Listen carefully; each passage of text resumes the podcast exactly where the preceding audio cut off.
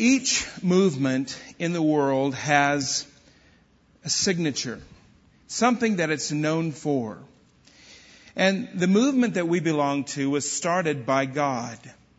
And it was given to humanity first through a race of people, through the worship at a temple, through the prophecies of a group of men. But finally, it appeared what the plan was. And the plan was that God would send his son. God in human flesh would come and be with us.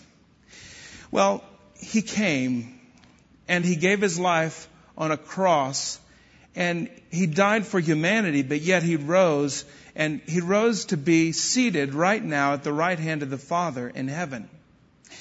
Well, that's been about 2,000 years and there's been a lot going on in between that time and so much of which is some is good, but yet fraught with controversy and problems.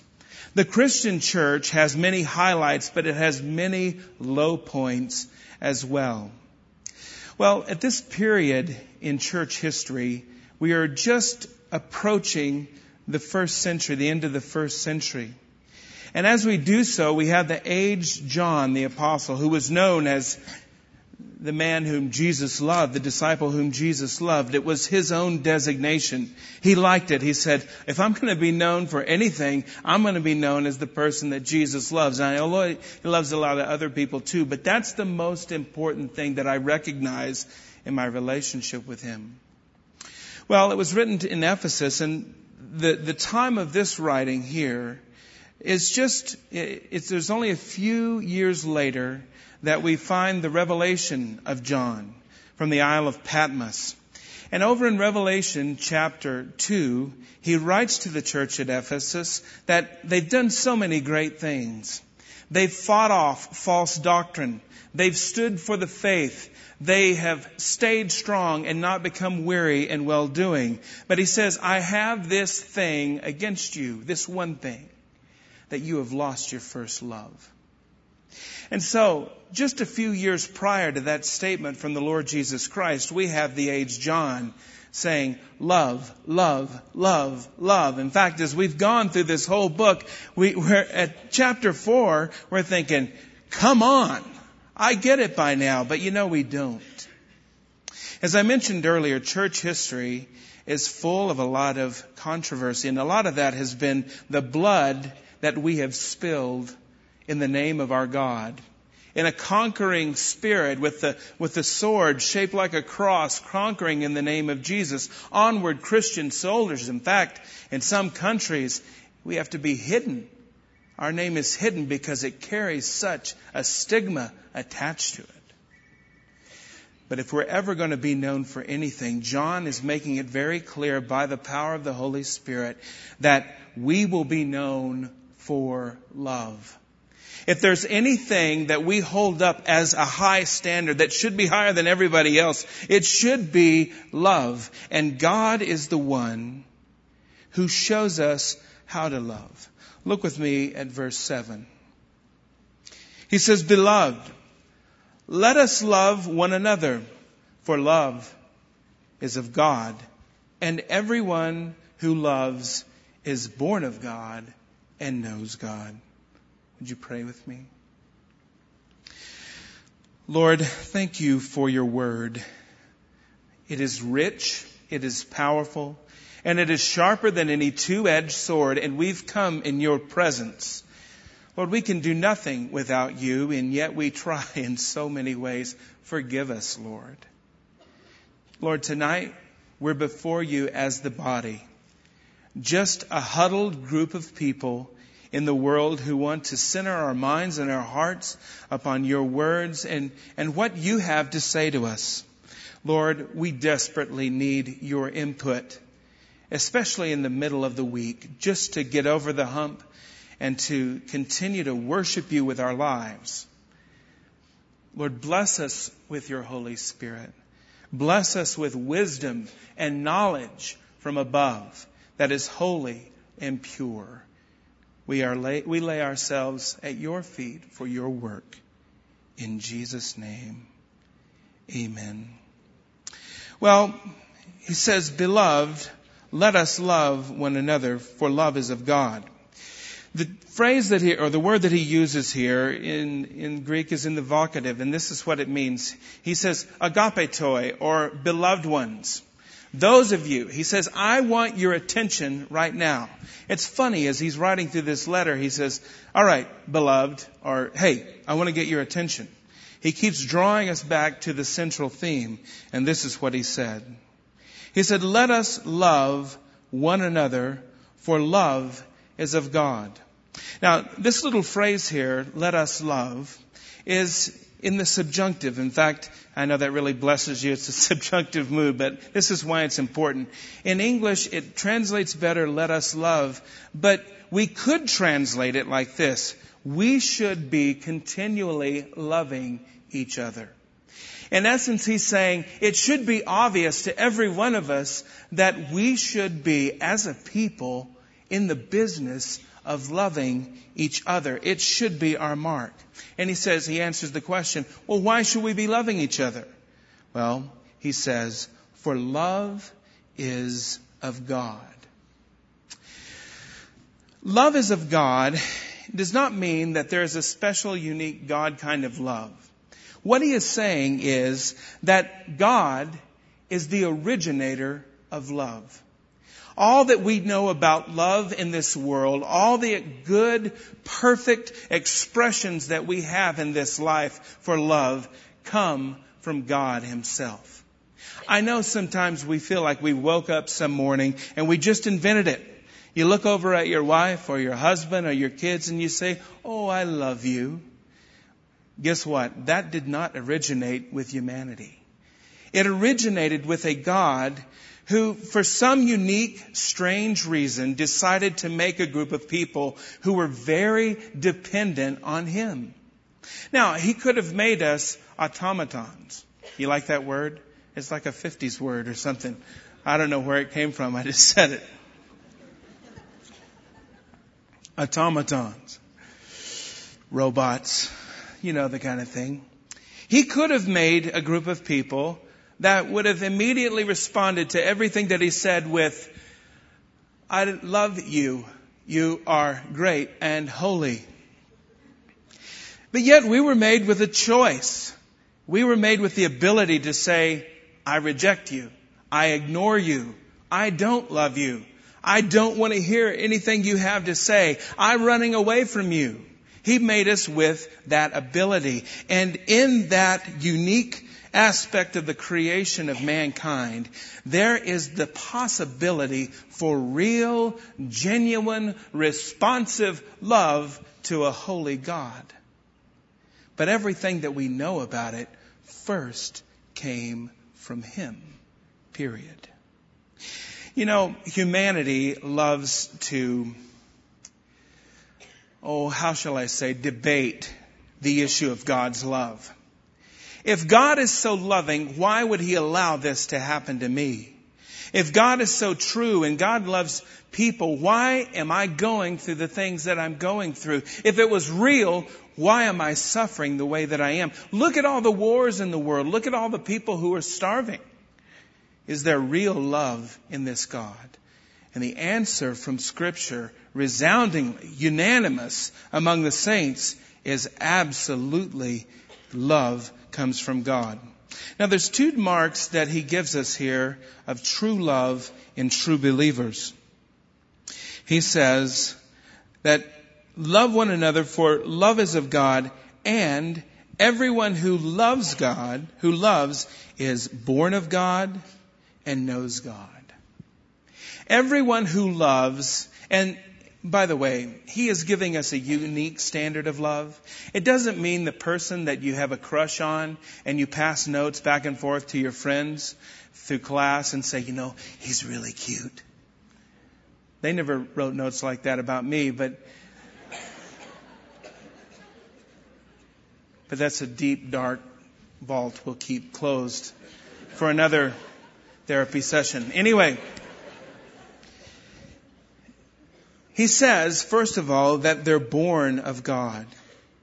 That is, that if you're born of His Spirit, and we've talked about this throughout our study, that the reality that you're born of the Spirit of God is evidence in the fact that you are a loving person. And you have a God kind of love. It's very self-sacrificing. It's, it's self-defacing. You're reaching out to other people. It's not self-centered. Not only are you born of God, but you know God. The knowledge that is spoken of here is a very strong, experiential knowledge that knows that it knows. You know, there are a lot of people who can say that they know my kids. But you know what?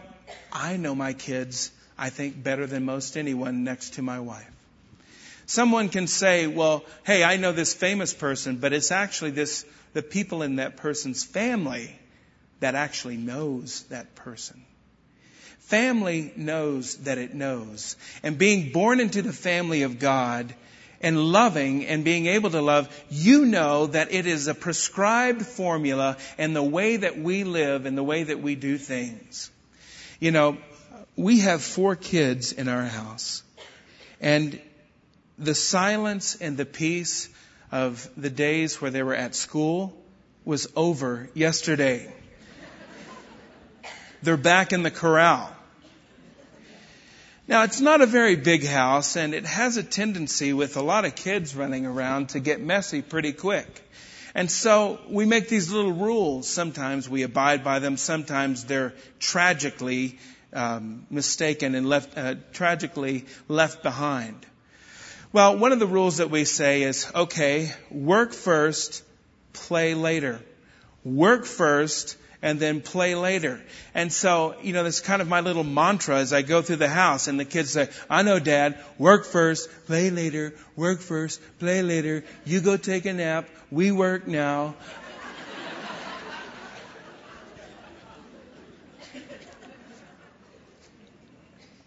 They're a part of the household. They know what the standards are and the requirements are, and they exhibit those things.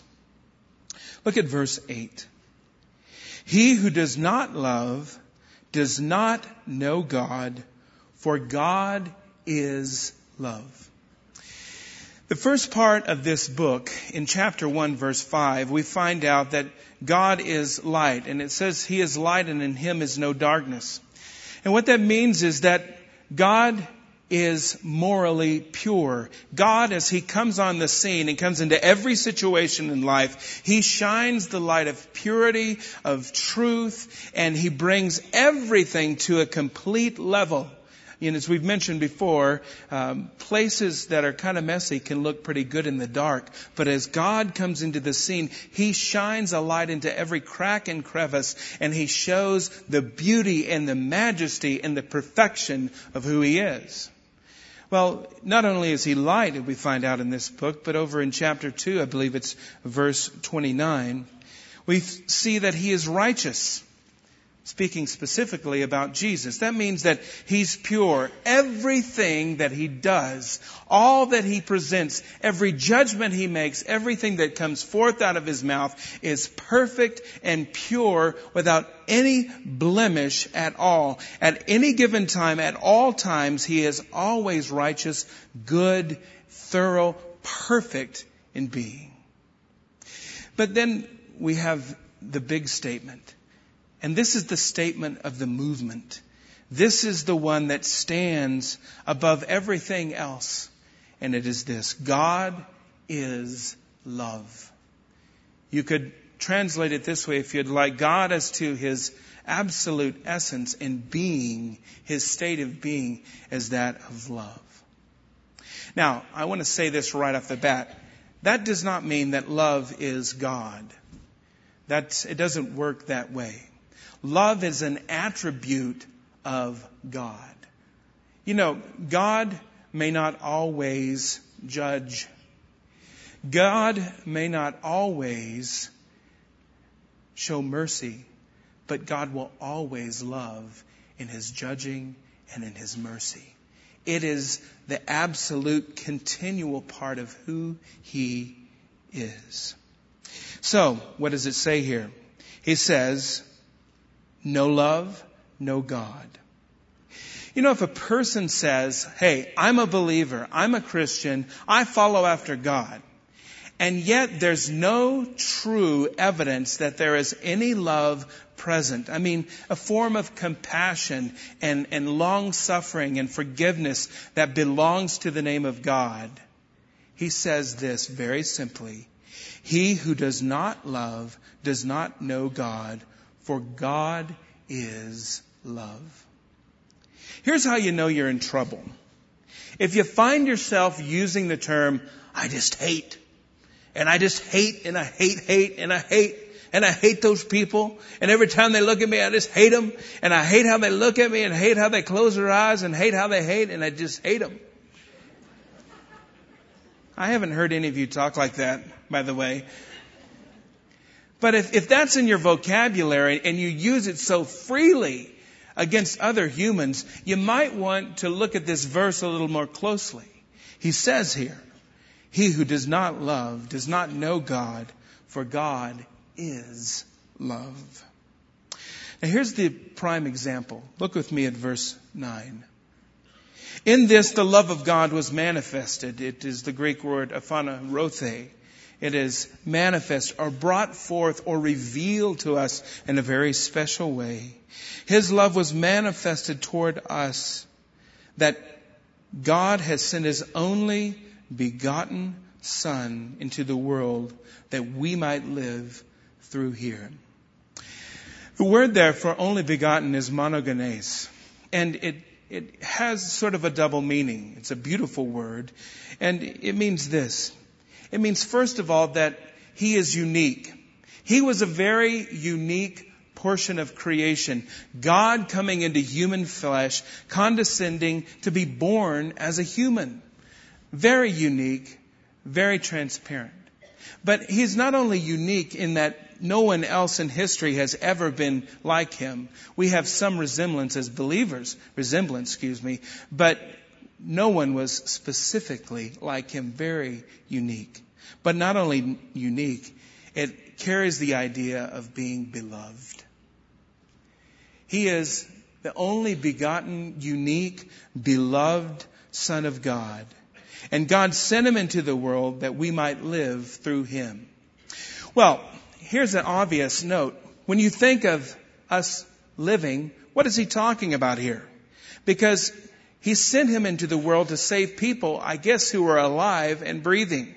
Well, therefore we must deduce that he's not just speaking about people who are living and breathing. But he's saying that though you may have physical life, you were spiritually dead. That's a terrible thought, isn't it? Being dead, dead to the things of God. No life in you. But that is the real case for humanity. That is the way the world stays right now. Those who are outside of Jesus Christ are spiritually dead. And you may wonder, you know, why do we go out and preach the gospel all the time, Dave? I mean, can't you just give it a break? Why do we put it on the radio and books and have crusades and make little packets of information that you can go and hand out to people? And when kids come around for trick or treat, instead of giving them candy, you give them a little tract. I mean, come on, you guys are fanatics. Well, there's a reason why. The Spirit of God has filled and brought to life a group of people that we call believers. In fact, if those of you are here who have been born again, you're a part of that group. And so am I. But now that we're born again, we realize the state of humanity. We realize where humanity is and where people are, and it is very important for us to now take the truth of this great God and go into a world that is lost and dead spiritually to the things of God. It's the portion, the reason that we spread the gospel. Now look at verse 10. He says, In this is love. Not that we love God, but that He loved us and sent His Son to be the propitiation for our sins. Now, we find this word propitiation over in, I believe, the first couple of verses of chapter 2 of this book. But it is the Greek word hilasmos, and this is what it means. It is the appropriate sacrifice that is necessary. In fact, keep your finger right here, and I'd like you to turn with me to Genesis chapter 22. Genesis 22. Here in Genesis 22, we find the story of Abraham and Isaac. The family of Abraham was a family in crisis. Abraham was called away from a very pagan lifestyle. And he was called to be a worshiper of God. And God said, You are going to be a father of many nations, of many. Millions of people will be born because of you. There was only one problem. Abraham and Sarah didn't have any kids. And they kept getting older and no kids. And kept getting older and no kids. Until finally they said, well, maybe we could have a child by one of our servant girls and we could bear up a lineage unto you, Abraham, thereby fulfilling the word of God. Well, it wasn't the great idea. And God told him, I'm not going to fulfill my promises through this. I will fulfill it through you and your wife. And so they had a son by the name of Isaac. And scripture tells us that when Isaac was born, Abraham was a hundred years old. Now, they named him Isaac, and Isaac means laughter. Imagine giving your kid the name Laughter. What's your name? Laughter. Mom, all the kids at school are making fun of me. They're always laughing at me. I know, son. It's, you have to bear the name. But the reason that we gave it to you is because when we heard that your mom was pregnant, we had to laugh. Are you kidding me? I'm a hundred years old. Is this how God is going to fulfill His promise? Yes, it is. God fulfilled His promise in that way so that everyone would know, even in history, thousands of years to this date, we would be able to look back and say, wow, that's a miracle. That is something that God has done in Himself. Well, this child began to grow, and he seemed to be the fulfillment of that promise that from your seed you will have uh, a great nation. But in chapter 22, something changed. Look with me at verse 1. Now it came to pass after these things that God tested Abraham and said to him, Abraham. And he said, Here I am. Then he said, Take now your son, your only son, Isaac, whom you love, and go to the land of Moriah and offer him there as a burnt offering on the mountains which I shall tell you. So Abraham rose early in the morning and saddled his donkey and took two of his young men with him and Isaac his son, and he split the wood for the burnt offering and rose and went to the place which God had told him. And then on the third day, Abraham lifted his eyes and saw the place afar off. And Abraham said to his young men, stay here with the donkey the lad and I will go yonder and worship, and we will come back to you. I wonder what was going through the heart of Abraham. I don't know that you could hear more crushing words from God. Take your son and sacrifice him. I mean, this wasn't done. We're not this kind of people. He's the son of promise. Am I going crazy? Am I hearing things? But he had come to know that God fulfilling a promise late in life that God's hand was upon him, so he had to believe him. Well, let's go on. So Abraham took the wood and the burnt offering and laid it upon Isaac his son and took, he took the fire in his hand and the knife and the two of them went together. But Isaac spoke to Abraham his father and said, my father. And he said, here I am, son. Then he said, look, the fire and the wood, but where is the lamb for the burnt offering? And Abraham said, my son, God will provide for himself the lamb for a burnt offering.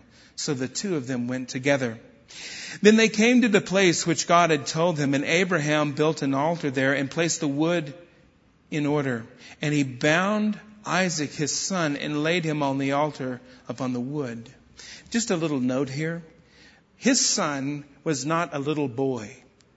He was not somebody who could be overpowered. He was probably at least 15 years of age, probably on up closer to 20 years of age.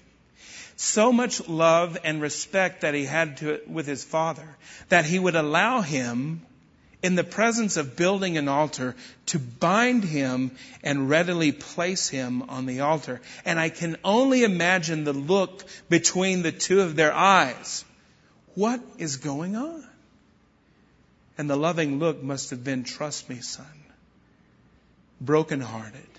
His only unique, perfect son of promise. And here they are at this juncture about to sacrifice him. Verse 10. And Abraham stretched out his hand and took the knife to slay his son. But the angel of the Lord, or the messenger of the Lord, called to him from heaven and said, Abraham, Abraham. And he said, Here I am. And he said, Do not lay your hand on the lad or do anything to him, for now I know that you fear God since you have not withheld your son, your only son from me. Then Abraham lifted his eyes and looked, and there behold, behind him was a ram caught in the thicket by its thorns. So Abraham went and took the ram and offered it up as a burnt offering instead of his son. And Abraham called the name of that place Yahweh Jireh or Jehovah Jireh. The Lord will provide as it is to this day in the mount of the Lord, it shall be provided. Interesting note here. It says that this was done in Moriah. It is actually a, a, series of hills, or we might call mountains, there in the area of Jerusalem. In fact, it was the place that Solomon first built the temple unto the Lord. This is the image that we see in the Gospel of John. It's so easy for us as believers to just pass right over it and say, well, Jesus died for my sins. He died on the cross for my sins. He's forgiven me and now I'm going to heaven. It's not the case. God took a man thousands of years before and said, I want you to take your only son and I want you to do something unthinkable. And God provided for him. But it was an image that would be born throughout history in this group of people until the day that God did it himself. God did that himself for us, which is a good reminder for us that real, true, godly love bears the marks of extreme self-sacrifice.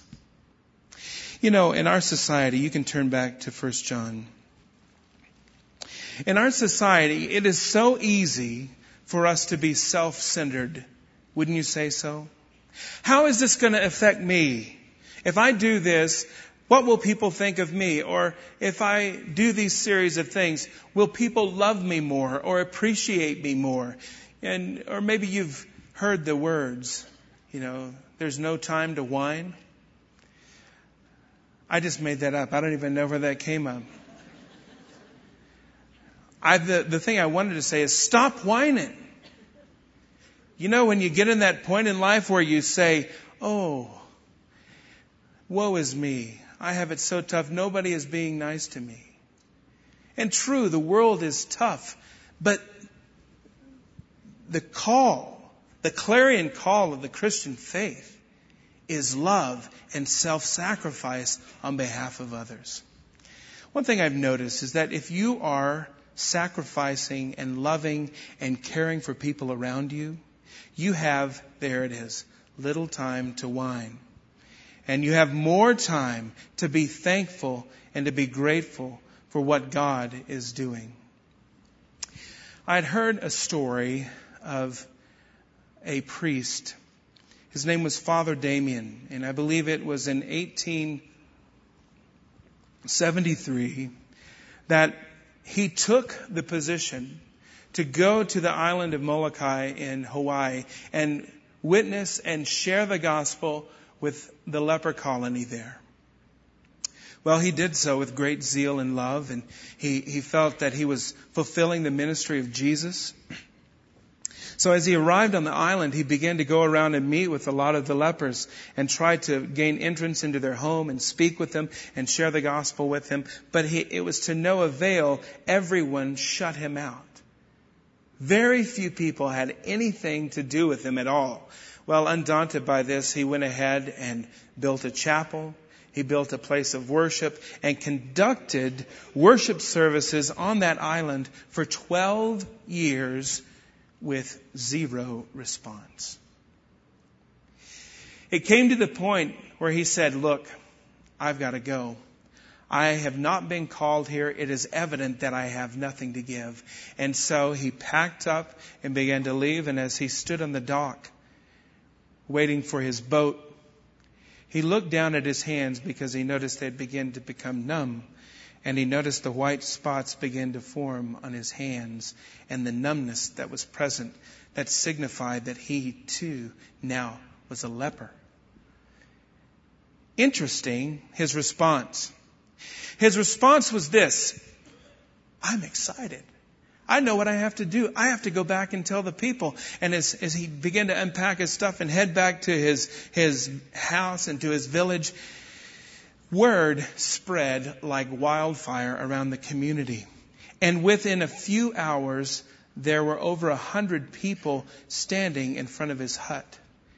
They loved him. They showed compassion to him. And on the first Sunday after this event, he had hundreds of people who had come to the Lord and worship. Why?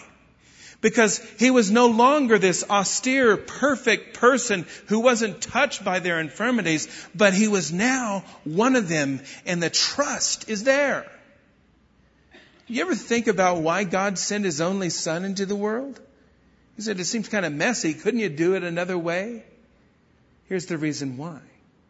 He loved humanity. And he showed his love by giving what we would prize the most I have a couple of little boys, a couple of girls, or actually they have me, and I love them with my whole heart. And I'll tell you, this is the, the story of dads. Within the heart of every man is a powerful, vicious warrior who is able to protect everyone who has ever existed in his family. And I dream about it. You know, I was on a plane a month ago and I was thinking, I wonder what would happen, you know, just somebody come against my family right when I'm in the house and I'm right next to my baseball bat or something. And I just sort of think of, of slow motion, how that you would just sort of fly into action, you know, crashing teeth, busting nose, apprehending, calling on the phone, stepping on their necks, photographers flashing. My wife standing in the corner, her eyes just flittering, oh, what a man. I'm so glad I married you.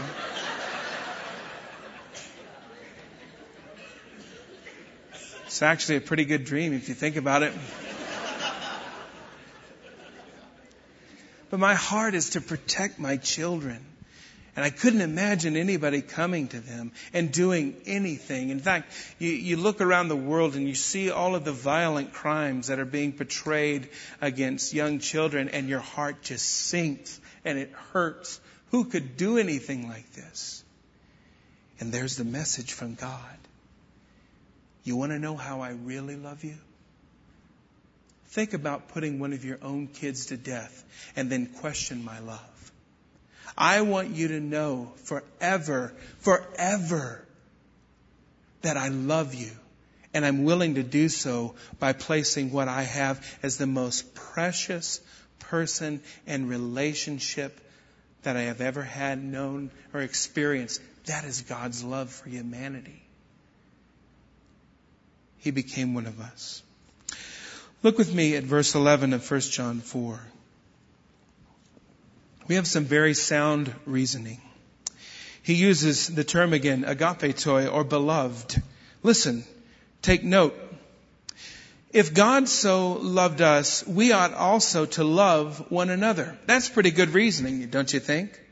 If God is love and we're a part of Him and we're supposed to know Him, if this is the way that He acts, then I guess we should love one another. And when we sit in church and we think, oh, this is easy. I love everybody in here. In fact, I might even give a few of them a holy kiss on the side of the cheek. But real love is seen in real life. Real love is seen in how you walk and what you say and the glances and the looks that you give and the tone of voice that you have. Real love is seen in those areas, not in pious platitudes with stained glass windows and being very holy in front of a bunch of people. It's real life at home with mom and dad and the kids, your boss at work, your family members, the people who live on your block who turn their music up too loud early in the morning. Not that I'm going to mention any names here, but you know who you are.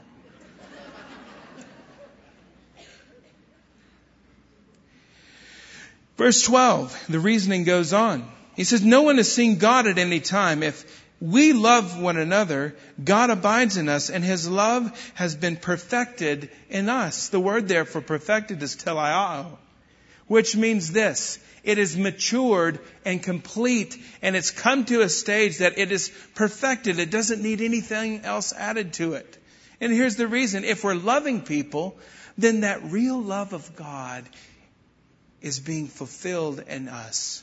And real change is taking place, the kind of change that not only you feel and hear, but you see, and everybody sees it. It's visible. Look at verse 13. By this we know that we abide in him, and he in us, because he has given us his spirit. Keep your finger here and look with me back to the left in Ephesians chapter 1.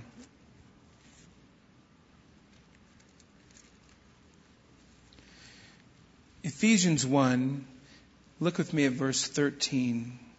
Speaking of Jesus, it says, In him you also trusted after you heard the word of truth, the gospel of your salvation, in whom also having believed, you were sealed with the Holy Spirit of promise, who is a guarantee of your inheritance until the redemption of the purchased possession to the praise of his glory. In essence, you belong to God. Back to 1 John. He has given us His Spirit, and thereby we know that we abide or dwell in Him. If you have been born of the Spirit of God, if you have been born into the family of God, God has given you His Spirit.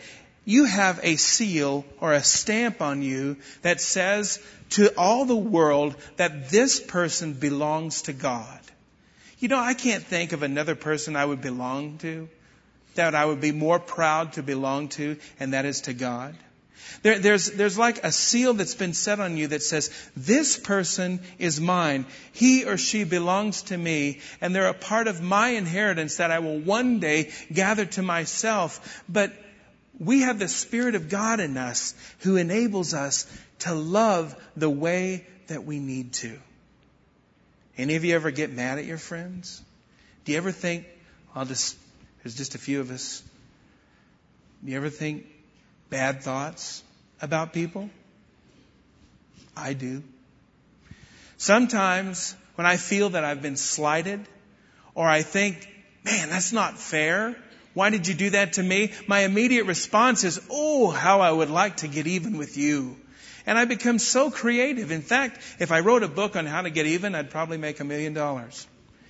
I'm kind of a genius at it, really. In fact, your pastoral staff knows the truth of that. I mean, if you cross just a line just a little bit and do something to my office, there will be consequences for you. Not that I'm saying that I glued everything down on Dale Coffing's desk with a hot glue gun. It took a couple of hours. But actually, there's someone worse. It's Nelson Walker. He's somebody you don't ever want to mess with because he uh, he was in special forces in the military and he has ways.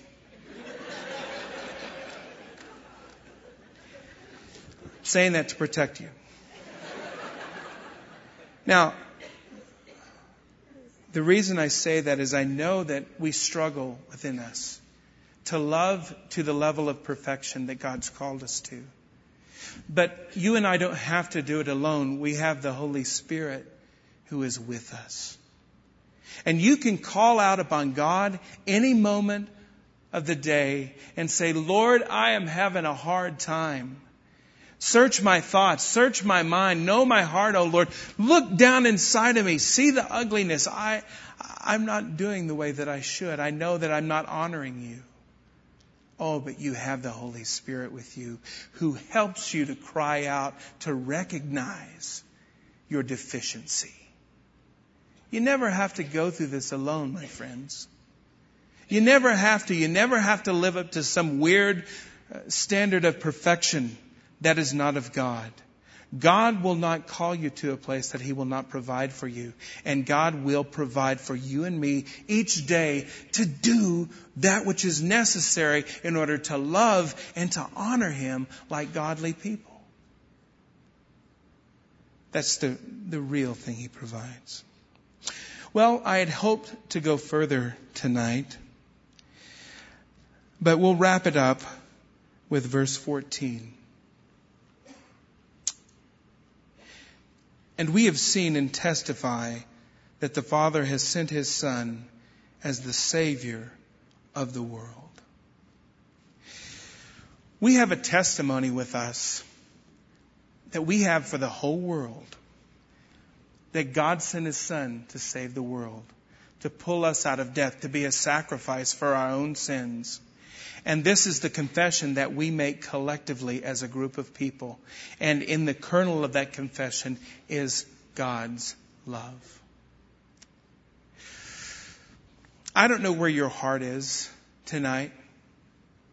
I don't know if you're harboring bitterness. Maybe you wouldn't call it hate, but you might say, man, I do not have love for people like I should. And you might be saying, you know what? I've never really experienced that. Well, let me, let me just throw something out to you. If, if you're able to listen to these words and to read this book, tonight is the night for you to change.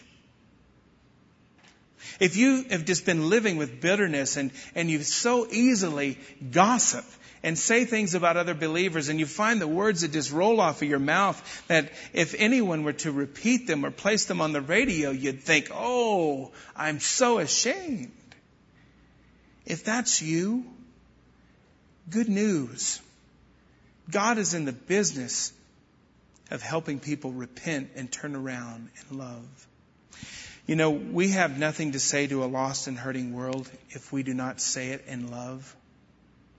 If we say, look how pious and wonderful we are. Look how holy we are. We don't do the things that you do. They don't care. They look at us and say, you're unhappy. You're hypocritical. You have a sour face. I don't want to join you. But a people who abide in love are free. And the world looks at it and says, oh, I want that. What is it? I don't know, but it looks great. Well, I think it's love. Is that what it is? Because I've been looking for love everywhere else and I, I haven't been able to find it. You mean that love can be seen on people and be read on humanity? Absolutely. But you have to make a commitment to let that garbage go. Let's bow our heads together.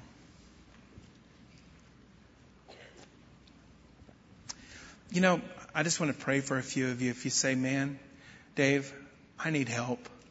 My heart's full of garbage. Even though I'm a believer, even though I believe that Jesus is the only way, man, I am not loving like I should. Then just raise up your hand. I want to pray for you. No one else is looking. Praise God. Praise God. Praise God. You know what God's going to do with the, that admission that you need help? He's going to transform your heart and help you to love the people that you can't love. He's going to help you say beautiful words to a world that needs to see real love. Father, I thank you for my brothers and sisters who raised their hands tonight. So many. Free them, Lord, by the power of your Spirit. Enable them to wash, wash them clean, Lord. Enable them to live beyond the hurt, the pain, the bitterness. and begin to love in a self-sacrificing way. And for all of us, God, we pray that the standard that you have given us tonight would be etched on our hearts and our minds to live for you and bear your name, a name of love. In Jesus'